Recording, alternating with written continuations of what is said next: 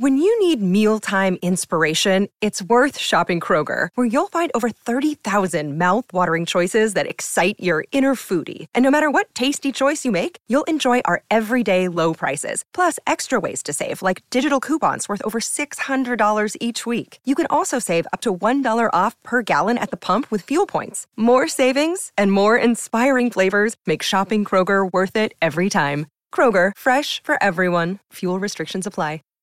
Save big on brunch for mom, all in the Kroger app. Get half gallons of delicious Kroger milk for 129 each, then get flavorful Tyson natural boneless chicken breasts for 249 a pound, all with your card and a digital coupon. Shop these deals at your local Kroger, less than 5 miles away, or tap the screen now to download the Kroger app to save big today. Kroger, fresh for everyone.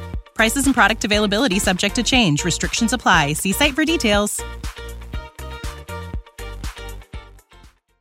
Hollywood Hoop Dreams aren't only made from magic, they also come in the form of original podcasts from the Hoop Ball Network. So if you're the Lakers zooming out, are you tempted to bring back DeMarcus Cousins in the playoffs? And do you disrupt the dynamic at that point if he's healthy enough to play? Join Ethan, JC, and the thriving Lakers community around the world to talk about all things Lakers. The Lakers this season has come to expect of this team is consistent winning. That is something we have not been able to say since I've seen Andrew Bynum in a Lakers uniform. The show is available everywhere pods are found, and you can follow the show on Twitter at HoopBallLakers.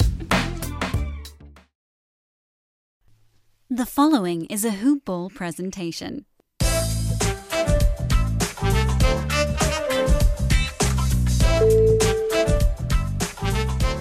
Hi everyone, welcome to the Pelican Scoop, back for another episode. I am Lyle Swithenbank. Thanks for joining us once again. Today we've got a really big show.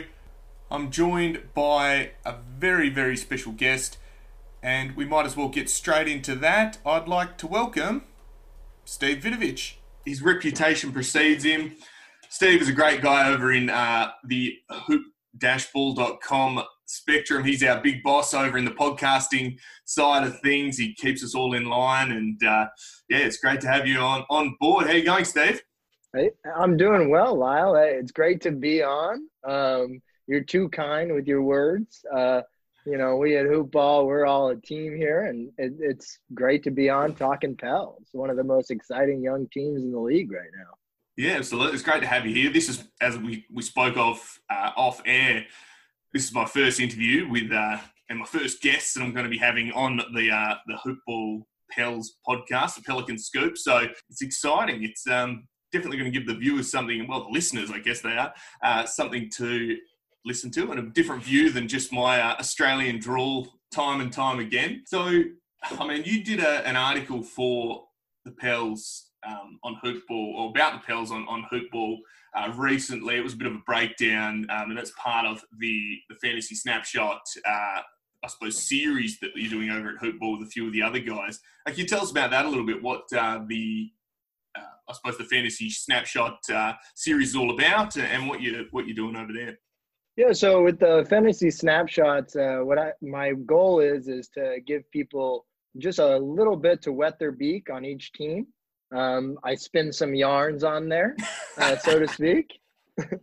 uh, so I like to do start it off with a few fun facts about um, some of the exciting players, both from like a reality perspective, but focus mainly on the fantasy.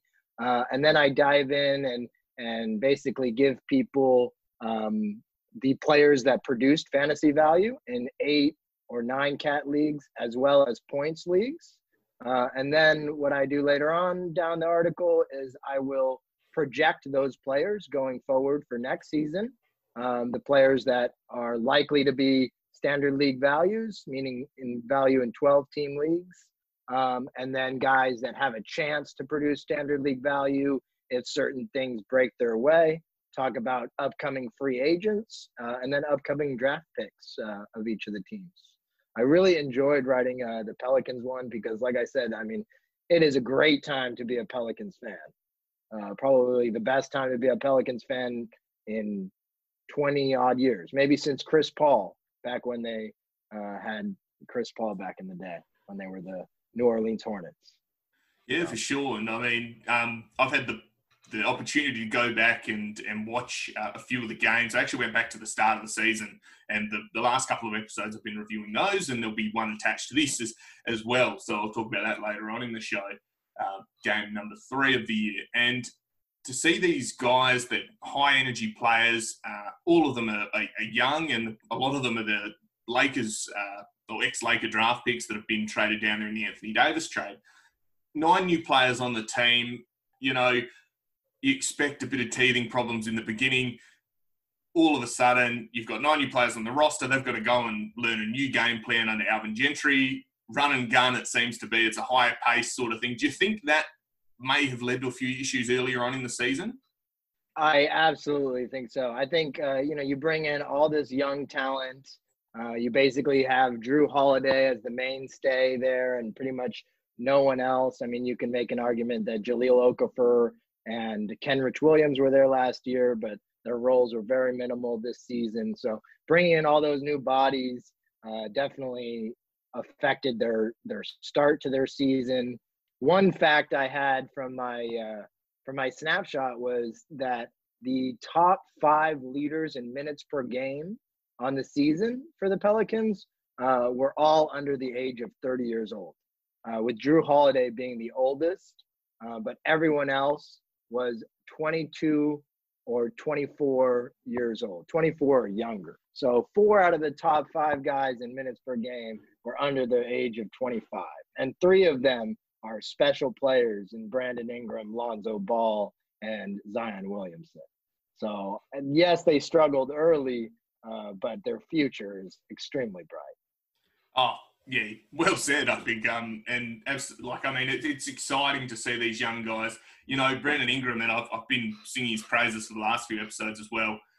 He really took a jump this season. It seemed to be that he went from a guy that was sort of working it out. He wasn't very strong in his body, very long, skinny sort of guy. Came down to the Pelicans, just looked strong, looked confident. We got named an All Star. You know, this guy really seemed to take a leap. You know, I, I can't sing his praises enough, I guess. And um, do you think becoming the alpha dog, I suppose, of the team thereabouts, getting high usage rate, helped with that development? You think that probably renewed his confidence a little bit, or something like that? I definitely think so. I, I, think we saw a different Brandon Ingram than we did over the first three seasons. Uh, he might have been stunted a little bit in Los Angeles. Uh, it seemed seems like over the past five six years they've struggled to develop their young talent. Uh, and they went in a different direction, uh, which was probably in their best interest, um, getting Anthony Davis.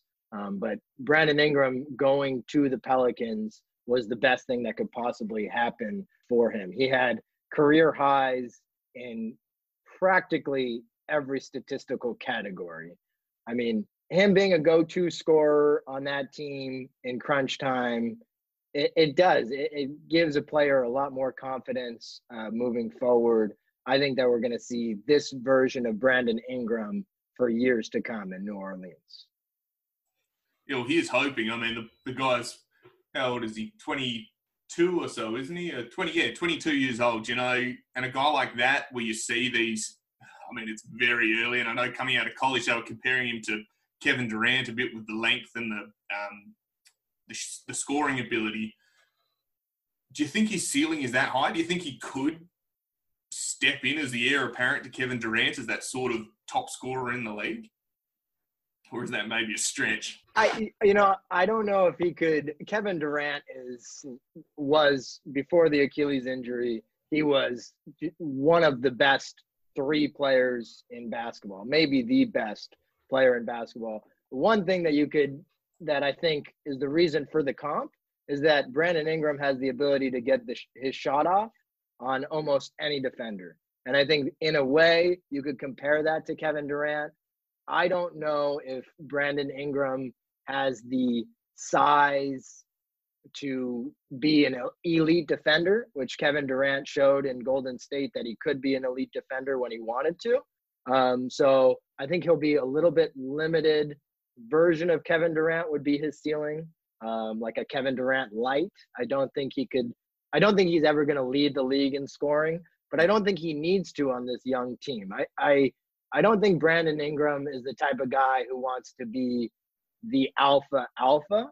I think he might be okay with having uh, a group of players work with him uh, to, you know, as a group, be the alpha, where he's not the number one. Because there's a lot of other great talent on this team, and I think that there might be a couple other guys that end up becoming the alpha over Ingram. Uh, but the Pelicans do have an interesting question this offseason where Ingram is going to be a restricted free agent, and it'll be interesting to see what kind of contract, because it seems very likely that they'll bring him back, but what kind of contract he demands.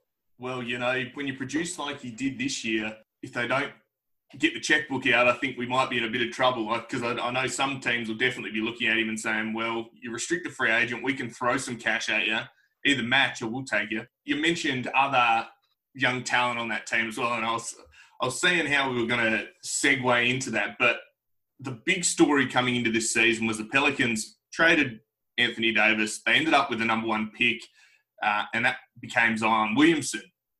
Hype train level 100. You know, he is just phenomenal talent. He's, he's, built like Zach Randolph, but jumps like Derrick Rose in his prime. You know, this guy is just unbelievable.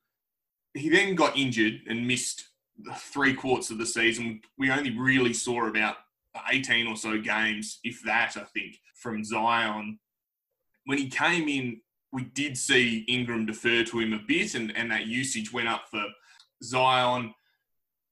Do you think he morphs into this transcendent talent? Could he become the future of the NBA? I mean, the hype is there, but does his skill translate into that?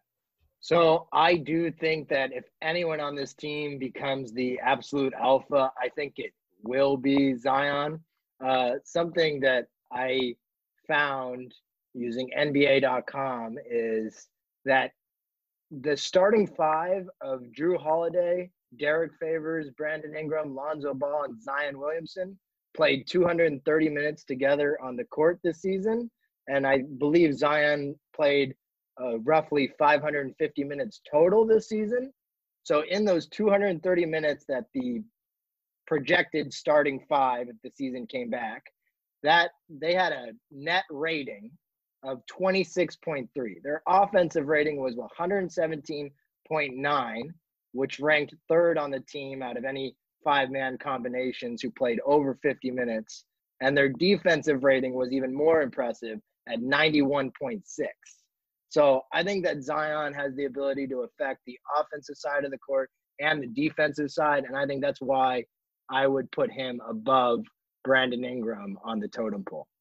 Completely. And we actually looked at these top five starting lineups throughout the season as well. And that one piqued my interest 100%. It sat right above everything else. I looked at I guess this there's a typo in this. And if, if that's a segment of what we're going to see, that high tempo, high scoring, run and gun mentality Lonzo throwing the ball from half court and Zion somehow getting, catching it over his head and dunking it in. You know, it's exciting, but it's also producing, I suppose, on the on the stat sheet and on the field. You know, they're they're outscoring and defending well. So hopefully we can keep this team together. And if it means you've got to pay Brandon Ingram, well, you've lost Anthony Davis's contract.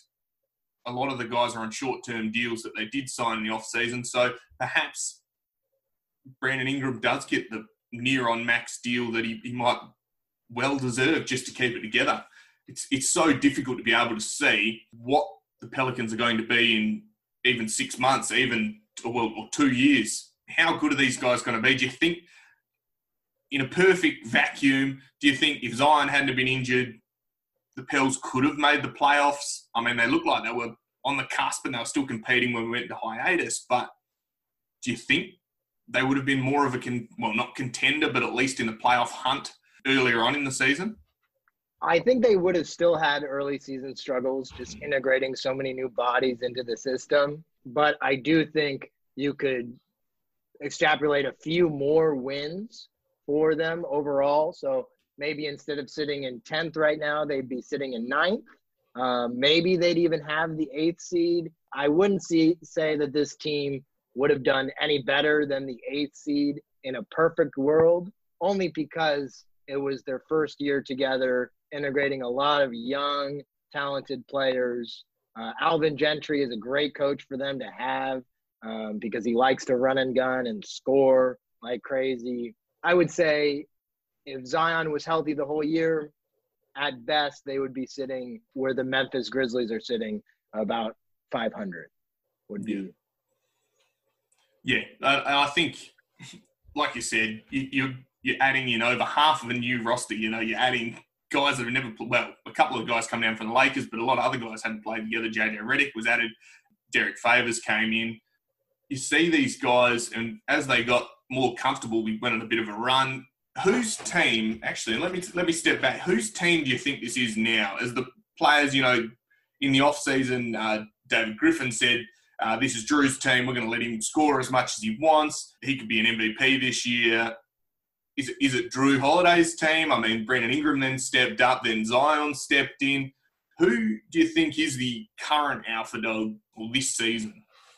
So, as far as the what's going on in the locker room, uh, which I'm not privy to, but I would like to think that the older guys are helping uh, mentor the younger guys. So I would say that Jrue Holiday is the leader of the team, uh, even though he and he's a great player because he he has the ability to defer to better scorers like Brandon Ingram. So even the, if he's not taking the last shot uh, of the game, he can still be considered the alpha by leading the team both on and off the court. I think that's also why they got Derrick Favors and why they got JJ Redick because they wanted some older veterans in there to help teach the guys. Because it's not just basketball that they're learning; they're learning about life for all of them more money than they've ever had. So they're they're seem to me to be good mentors both on and off the court. And one interesting thing about Drew Holiday is he's kind of similar to Lonzo Ball in that he has two brothers who are in the NBA, where Lonzo is about to have a brother come into the NBA. So it's two basketball families on the same team, which is really interesting. And their ability to play together uh, is fantastic. But I'm getting off track here. Uh, I would say Jrue Holiday, Derrick Favors, and JJ Redick together would have been like the vets on the team helping the young guys, but Jrue being the primary guy. Yeah, for sure. And, you know, it, it's interesting to see Lonzo play alongside and I suppose understudy Jrue a bit because they are similar type of players. You know, they're that long, defensive minded, pass first sort of point guard Jrue can turn it on. I mean, in his final game against Minnesota, he dropped about 38 or something. He absolutely went off before we went on hiatus. That ability to know when to turn it on and know when to defer to others and, and ride the hot hand, whether that be uh, BI or, or it be Zion or it be uh, JJ Redick or Josh Hart, anyone that's on, I think that takes the maturity of, of a strong leader and a good point guard. And that's what you want is your point guard to be the leader of the team and direct traffic, the coach on the court uh, per se. I can see those comparisons. Do you think eventually Lonzo could play against Jrue Holiday as a more consistent sort of backcourt duo? You know, at times they sort of they would stagger them so they would come on and, and off at different times throughout the season. Do you think a starting five of Lonzo and Jrue, and then I suppose Bi Zion, maybe Derrick Favors, or could be a, a potential going forward? I I definitely think so. Uh, I believe that they might become the best defensive backcourt uh, in the NBA. Their ability on the defensive end, uh, being on-ball defenders, off-ball defenders. I really think that that is a huge plus for them because most teams uh, backcourts have liabilities on defense. Either one, usually one of the players is a liability. With those two players, neither of them are a liability, and they basically become Lonzo or uh, Jrue Holiday and uh, Rajon Rondo from a few years ago, but on steroids because uh, Lonzo Ball is far superior to what Rajon was when he was on the Pelicans. So I think that backcourt is the backcourt of the future for the Pelicans. That that's definitely a huge strength they have right now. Yeah, I mean, we saw later on in the season Lonzo Ball turn into a really good player. I mean, his stats shot through the roof. He seemed a bit more composed up and down the court. Earlier on, he was still taking some three pointers, and I've talked about it in my game reviews earlier this podcast. He settles for three pointers. He just didn't look like he had his legs under him a bit. That seemed to, I suppose, change throughout the season. He, he jump shot started falling. He started making high IQ shots. His defensive IQ is right up. I mean, for a guy that suppose is known more for his passing, his actual pass anticipation it, it mirrors from what he is doing on the offensive end onto the defensive end. You know, he can see where that ball's going to go. And there's so many steals that I've seen even in the first couple of games that he's just anticipated. He's picked off like the pass was going to him. I think that will continue to develop. Do you think the next step for him is a consistent jump shot? He has a weird sort of shooting style, which he worked on in the off season. We're seeing that his legs are still taking a bit of time to get under him and, and work on that new jump shot. Do you think that is probably the thing that's keeping him between a very good point guard to being an elite point guard? Yeah, I would agree. Uh, I think that he definitely needs to continue to work on that shot. I don't think he will ever be a great three point shooter, uh, but being a threat from distance would really help uh, in any team's offensive system. But I do think that his shot needs to get better. But I do think that he has an ability uh, without the shot to be a very good point guard in the NBA. I also think that perhaps part of the reason why he got off to a slower start might have been injury related. I think he got a little bit banged up in early going of the season because he exploded, like you said, as the season went on. I, I wrote here, this is fantasy related, but his value in fantasy leagues, eight and nine cat, he was around the ninth and 12th round before December 1st. And then after December 1st, he was producing fourth, uh, fourth round in eight cat and sixth round in nine cat value. So he jumped quite a few rounds from December 1st on, which is a pretty large sample size of games. So I think even without the jump shot, Lonzo will be a really solid player. If he's able to uh, shoot with a little bit more efficiency, he could become that all star point guard. Yeah, absolutely. And from a fantasy perspective, I mean, that's where we, we both uh, cut our teeth, I suppose, with hoop ball was in the fantasy side of things um, and continue to do uh, on and off throughout the throughout the journey. But uh, on that, who do you think is the biggest fantasy asset on the on the Pelicans? Is it, is it Lonzo? Um, as far as a fantasy asset for next season, I would say the number one guy, in my opinion, would be Zion Williamson, but with a stipulation, and that stipulation is uh, he's a terrible free throw shooter, uh, and so as long as that is the case, I think you would have to do a punt free throw build to have Zion in your team because he's going to get to the line. And if he shoots it at 65%, that's not going to do it. Um, but I think outside of his free throw percentage, he has the biggest upside in terms of his statistical, uh, his stat set. Uh, he didn't even produce very many defensive stats in his time this season, but it was only a 19 game sample size. So I'd put Zion first, which might be slightly controversial. I'd put Brandon Ingram just right behind there, like a 1B, uh, and then Lonzo and Jrue would be right there behind them. But I might go with Lonzo over Jrue Holiday to start next season, uh, just because I think that his chemistry with Zion and the need for the team to grow those young players is so important for their future. So I would I would say Zion. Yeah. Oh, I think um, I know I've just done a, a dynasty draft, uh, which was a big long snake one based on next season, and Zion went in the top five. I think everyone's hyping it up.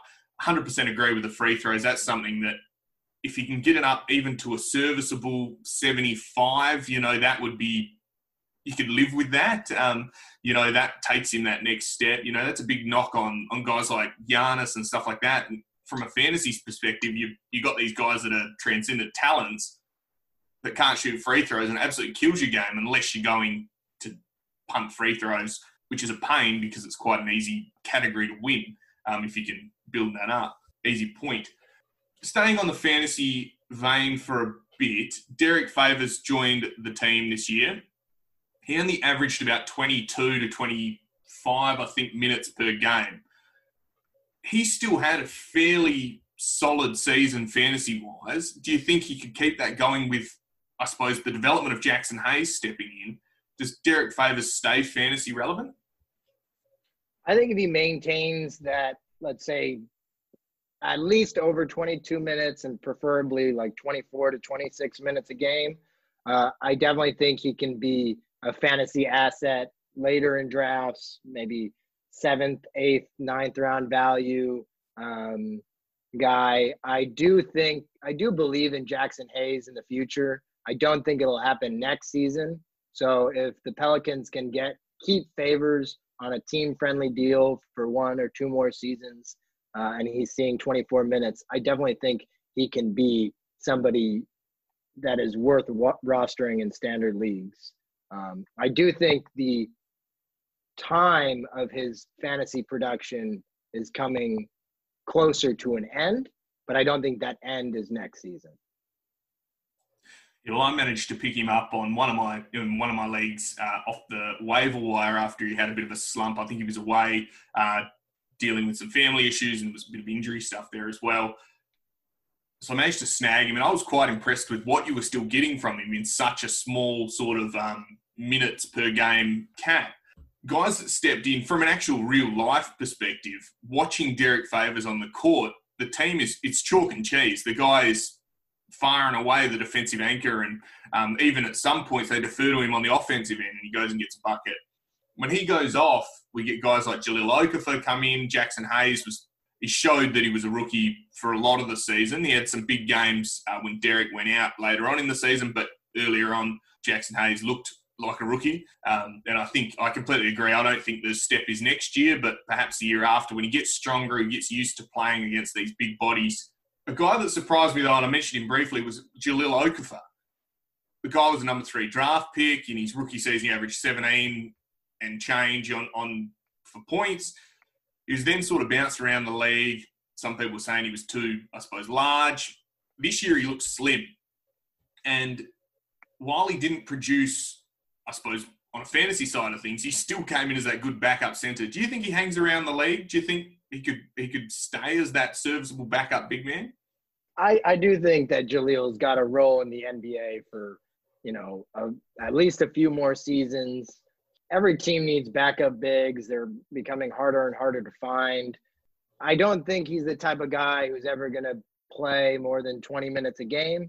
But as far as a 14 to 18 minute guy off the bench to spell your big, uh, I definitely think that he can stick around the league for a bit longer if he and he seems to be fine with that role. So as long as he's fine with it, uh, some guys have trouble transitioning. He seemed to transition well, so uh, I could definitely see him sticking around the league for quite a while, and maybe the Pelicans can keep him next year on an affordable contract as well.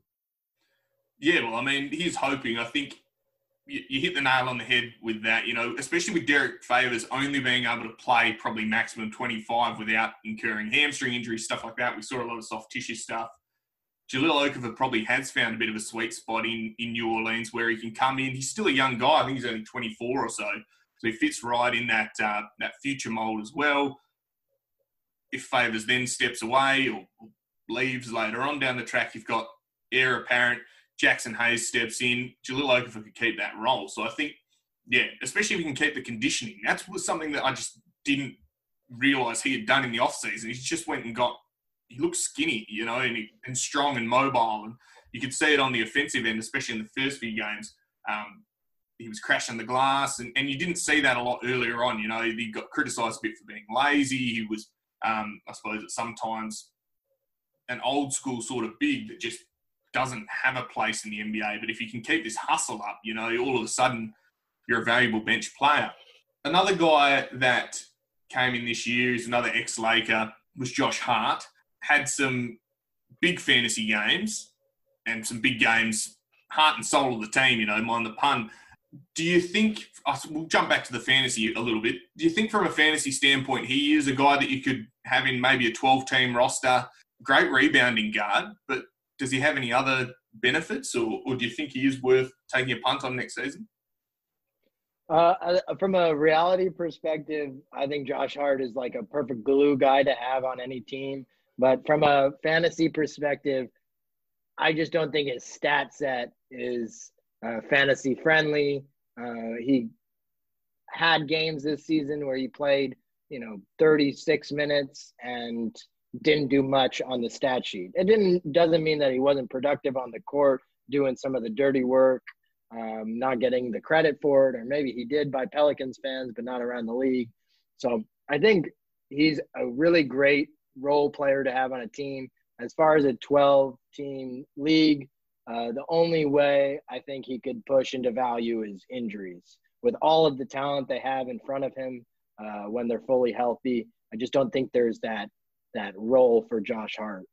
I think I completely agree with you. I mean, I think he was drafted at the start of the season fairly oh, like a mid range, sort of maybe 11 or 10, 11, 12 sort of range. I saw him on waiver wires all over the, uh, the fantasy realm. But yeah, then you watch him on the court and you say, oh, that was close to being a steal. Oh, he's interrupted that pass, and all of a sudden he's lying on the ground. You know, a lot of that stuff. And there's a few guys at Pelicans. Um, Kenrich Williams is another guy that's like that. Um, Frank Jackson. They're the guys that just go in and get the ball, do the hard work, but it doesn't show up on the stat sheet. And I think you have to have guys that are a bit flashier, like the Brandon Ingram and the Zions. And then you also need the guys that are just going to grind it, get the ball, lock in when they need to. And um, I think that builds a good team. And I think it starts from the top. I think um, Jrue Holiday has flashes of both, and he's probably instilling that. JJ Redick, great mentor, has been around the league for, for years now.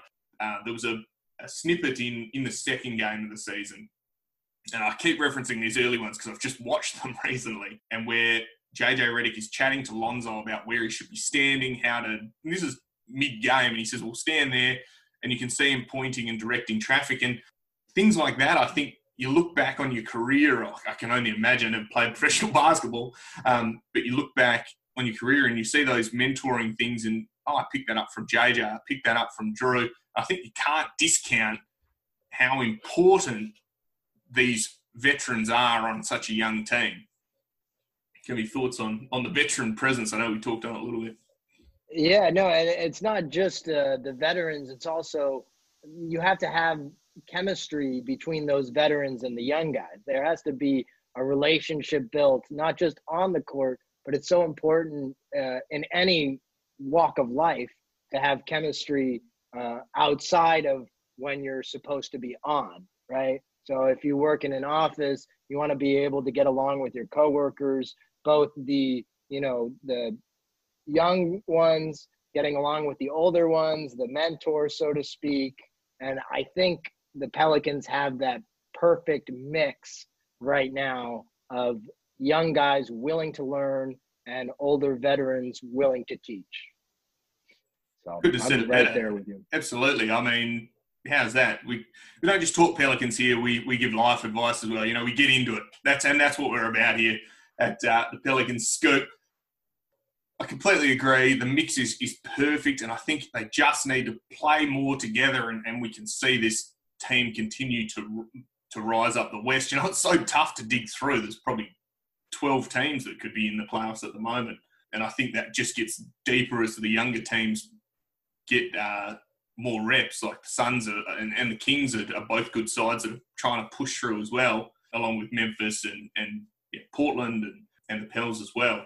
So, what are your key takeaways? If you can leave us with, with a couple of things, what are your key takeaways from the season? And then what are your predictions for next season for the Pelicans? So, I would say the key takeaways Brandon Ingram's um, surge this season basically all of the former Lakers and their surge this season with a new scenery in New Orleans.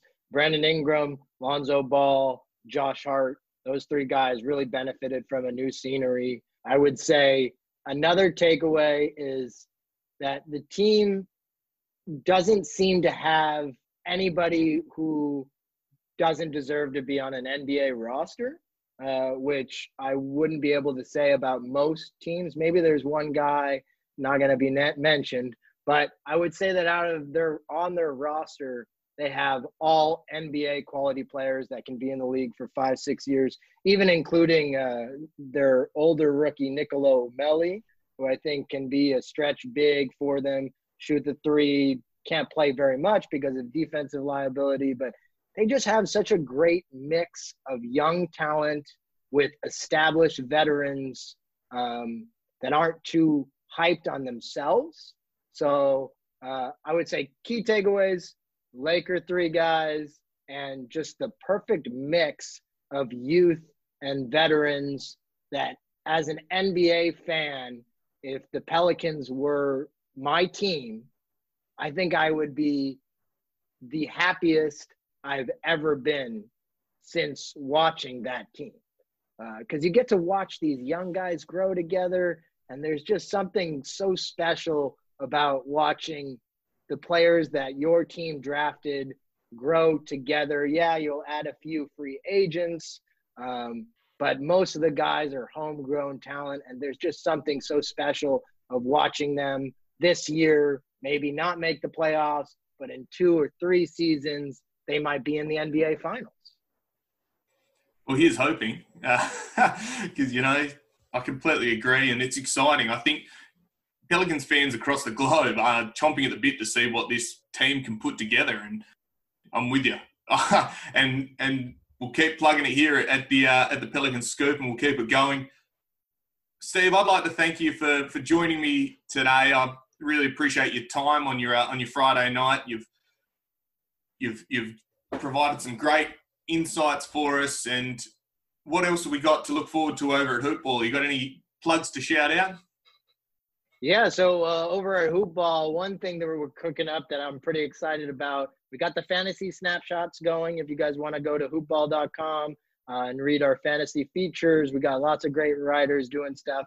Something else we're going to be starting is we're going to be starting an expansion draft uh, next Wednesday, and it'll be running every Wednesday um, until we finish. And that'll be really exciting. We're going to add two new teams, uh, and to do an expansion draft, each existing team has to protect a certain number of players.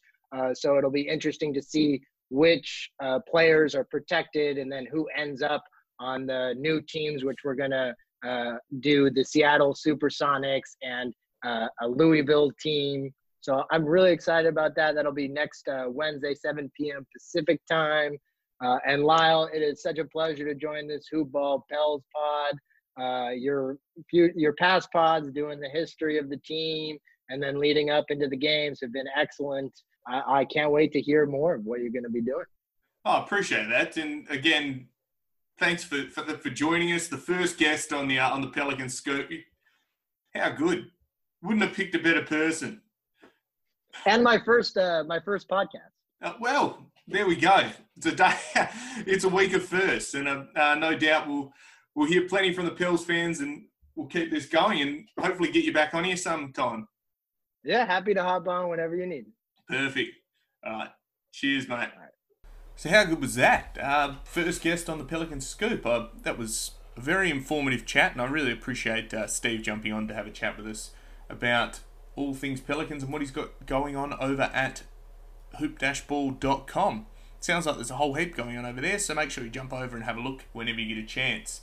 Now, we might jump into a game review before we wrap up for the week. Uh, we're going to have a look at game three against the Rockets. Uh, it was at Houston. It was the 26th of October 2019. It was the second night of a back to back.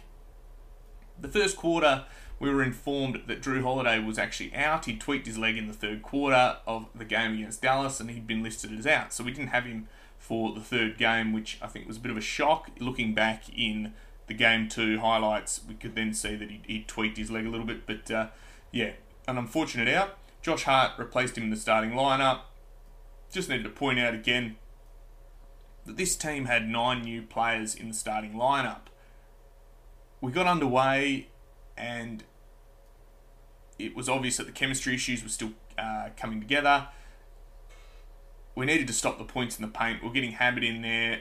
Favors uh, was the target on the offensive end. They uh, they passed him the ball a fair bit. Lonzo gave up a, a three for a better shot underneath, and that was a great play. It was good to see that maturity start to develop with Lonzo. There's a pick and roll into a bounce pass, Favors to score. Lonzo pushing the ball up the court again.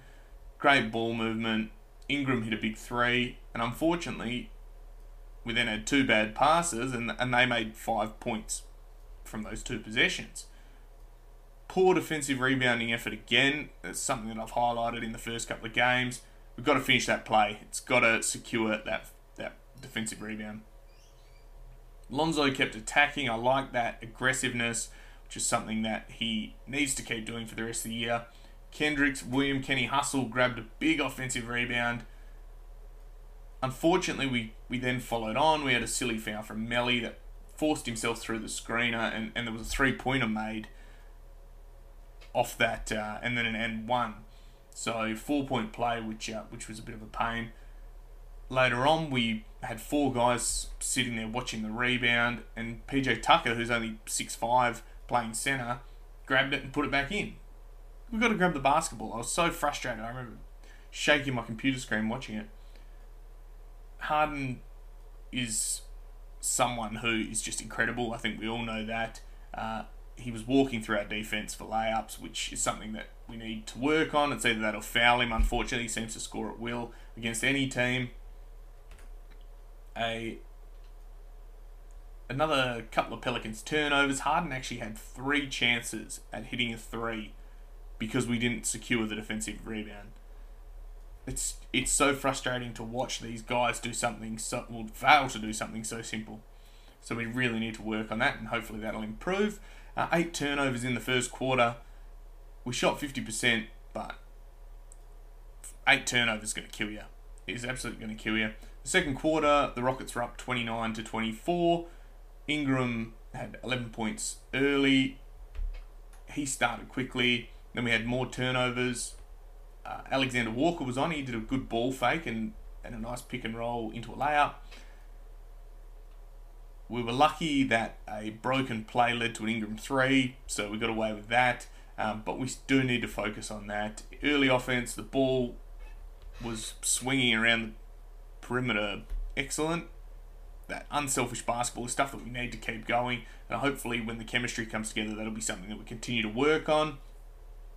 Kenrich Williams working on getting those O boards is something that is so underrated. Kenny Hustle is an absolute beast at doing that.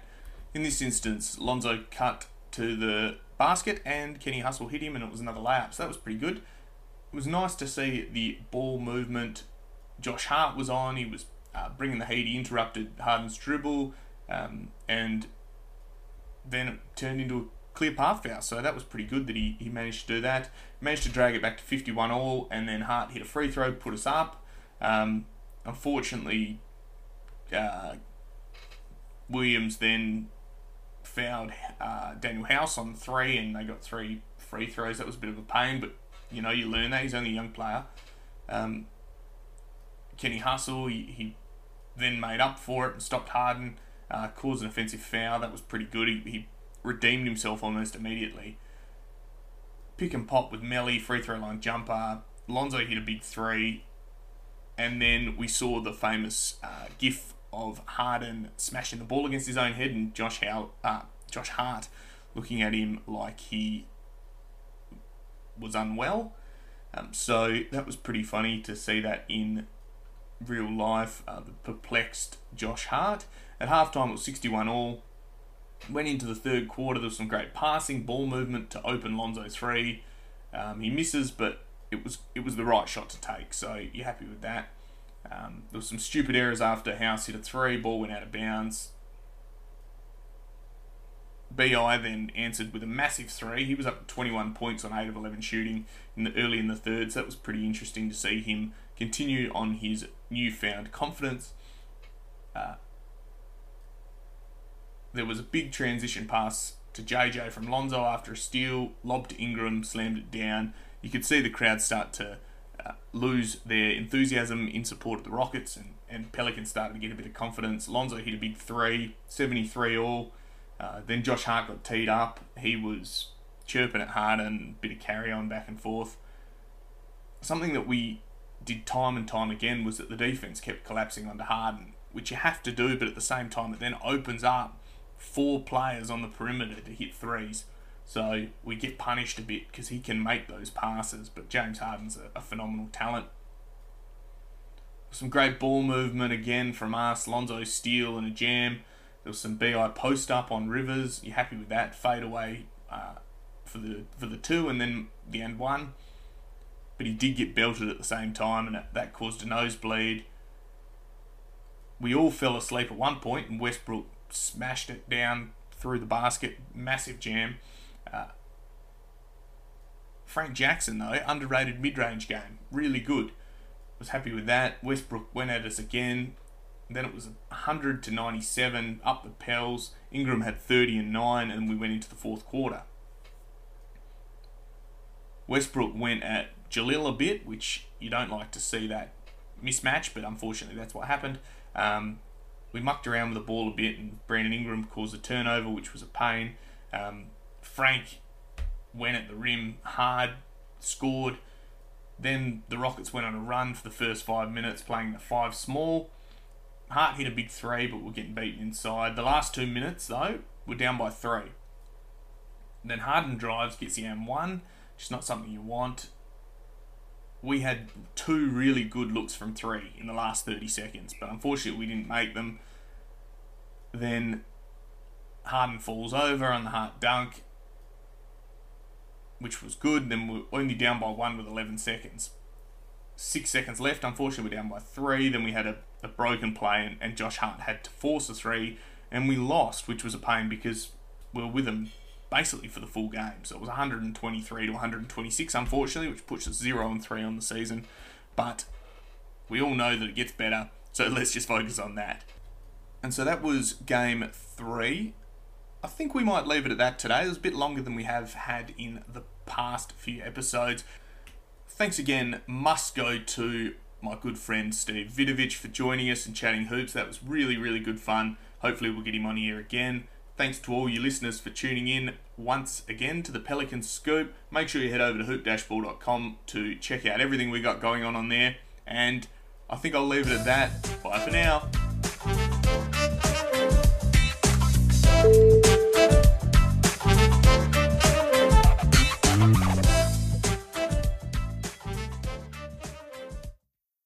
This has been a Hoop Ball presentation. When you need mealtime inspiration, it's worth shopping Kroger, where you'll find over 30,000 mouth-watering choices that excite your inner foodie. And no matter what tasty choice you make, you'll enjoy our everyday low prices, plus extra ways to save, like digital coupons worth over $600 each week. You can also save up to $1 off per gallon at the pump with fuel points. More savings and more inspiring flavors make shopping Kroger worth it every time. Kroger, fresh for everyone. Fuel restrictions apply. Save big on brunch for mom, all in the Kroger app. Get half gallons of delicious Kroger milk for 129 each, then get flavorful Tyson natural boneless chicken breasts for 249 a pound, all with your card and a digital coupon. Shop these deals at your local Kroger, less than 5 miles away, or tap the screen now to download the Kroger app to save big today. Kroger, fresh for everyone. Prices and product availability subject to change. Restrictions apply. See site for details.